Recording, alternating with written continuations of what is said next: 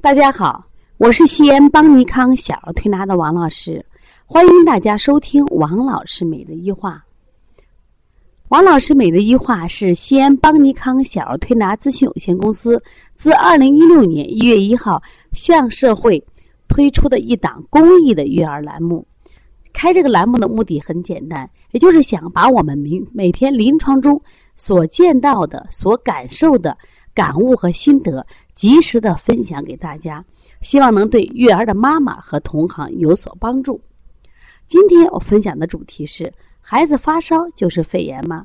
昨天下午我们快下班的时候了，我们一个老客户啊，就是可乐的爸爸，带来一个另外一个爸爸来说：“王老师，你们几点下班？”我说：“六点下班。”他是这样，你看我们这个孩子能接不？啊，这个孩子呢，现在是三年级，八岁了。是几乎是每个每月都要住院。今天呢，爸爸呢给我打电话，然后我在医院找个熟人，说孩子又发烧了，你能不能推补？这孩子不能再打针了。我说是这样，那你把孩子带来，带来以后我们来诊断一下，看孩子能推补。因为呢，爸爸的表情也是很紧张、很焦虑的。大概过了有四十分钟以后呢，这个爸爸和妈妈带着孩子过来了，妈妈依然是一副焦虑紧张的心情，然后呢。呃，我就沟通呀，我说你孩子呃平常什么样？他说最近特别爱生病啊，而且呢体重也很瘦，呃也不长个。这个孩子我大眼看了一下，脸色黄，没有光泽，关键眼袋特别大。我说来，我看看什么原因引起的发烧。其实一张喉咙呀，这个病很明确，就是扁桃体会脓了。我说扁桃体会脓了没事儿，这是可以推的。而且在三月份呀，我专门上过一堂扁桃体会脓发烧的课程。我说这个病呢，推起来三五天就可以了，而且不需要打针吃药。然后妈妈说：“不会吧，不可能吧？我们一病就是肺炎，这是不是就是肺炎呀？”我说：“至少今天我到现在为止，我看到了你孩子是扁桃体会脓。我说要是肺炎有几个条件：第一，孩子发烧你具备；咳嗽你可能具备；孩子有痰，关键是我说你孩子呼吸快不快？还有呼吸，孩子有没有口周发青？”鼻翼扇动，另外呢，你孩子喘不喘？为什么一般有肺炎的孩子，不管支气管肺炎还大叶性肺炎，在西医的理论中认为他支气管或者肺肺泡发炎了，结果导致氧气吸不进来，二氧化碳呼不出，就会出现中毒的现象。首先呼吸是憋喘的，孩子说我好着呢，我呼吸好着呢，而且呢，他精神状态也挺好。我说你这个孩子就属于扁桃体会脓，而且很明显，他两个扁桃体有很多的脓点。我说家长你要相信了，你再退。爸爸妈妈呢，在旁边仍然以不相信的态度。我说是这样，如果不相信了，我也没到下班了。我说你就去到医院，不行再做的诊断，到医院住院也行。妈妈呢，哼哼唧唧又不愿意走。真的不是肺炎吗？真的不是肺炎吗？我说你都得了几次肺炎了，你怎么连肺炎还分不清楚吗？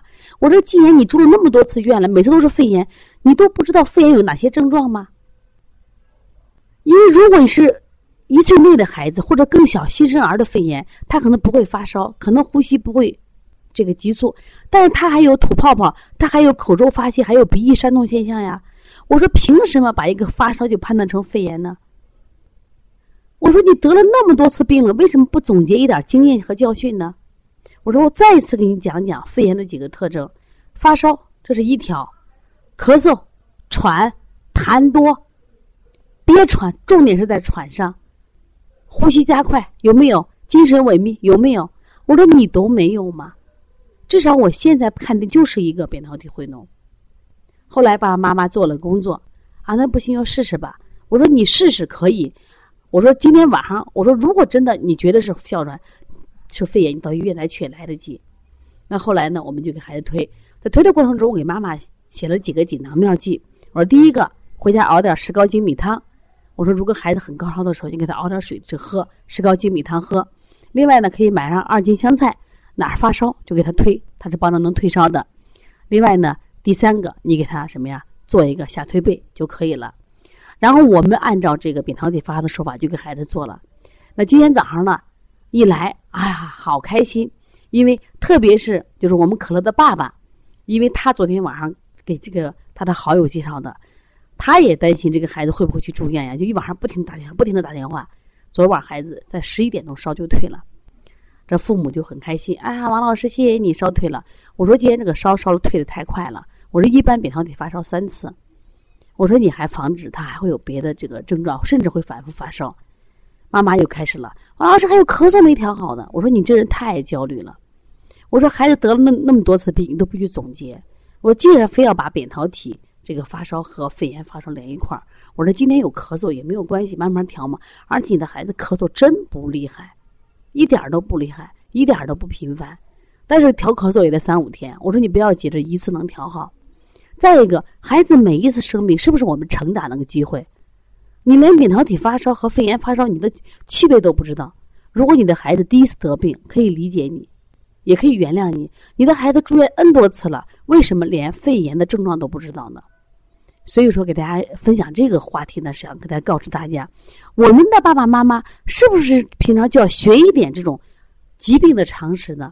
扁桃体会脓的发烧，我们是看得见的。那么肺炎的发生我们看不见，它是不是有 N 多的症状？它告知你，你可以通过症状来辩证吗？为什么孩子一烧你就紧张？为什么孩子一烧你就慌乱？为什么孩子一烧你就焦虑呢？还动不动到医院找熟人，还托人找熟人给孩子住院？当然了，今天的爸爸妈妈包括孩子都很开心，调理整个过程也是非常愉快的。我们也不断的给他们渗透一些育儿的常识。我说。这种孩子为什么反复生病？一定是你护理出问题了，所以回家饮食一定要注意。妈妈很感谢啊，王老师。我们现在很多去医院，没人跟我们这样讲。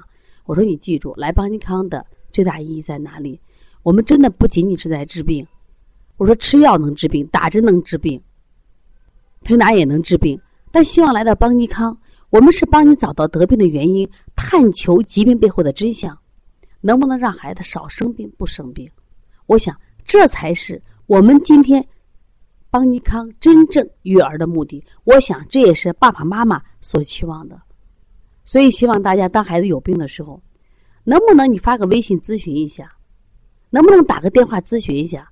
千万不要急着去给孩子打针。当然，如果有些病需要打针的时候，需要吃药的时候，我们也会建议家孩子家长去。为什么？有些病是疾病，必须打针。但是更多的时候，我们希望家长通过学习来预防、来保健。如果你也有这样的育儿问题，或者是你在工作中也有什么问题，可以和王老师聊一聊。我的微信是幺三五七幺九幺六四八九。也希望大家真的要好好学习了。如果不好好学习，受害的是我们的孩子。邦尼康也为妈妈们准备了小儿推拿基础班，我们总共十四个单元，三个半月一个周期。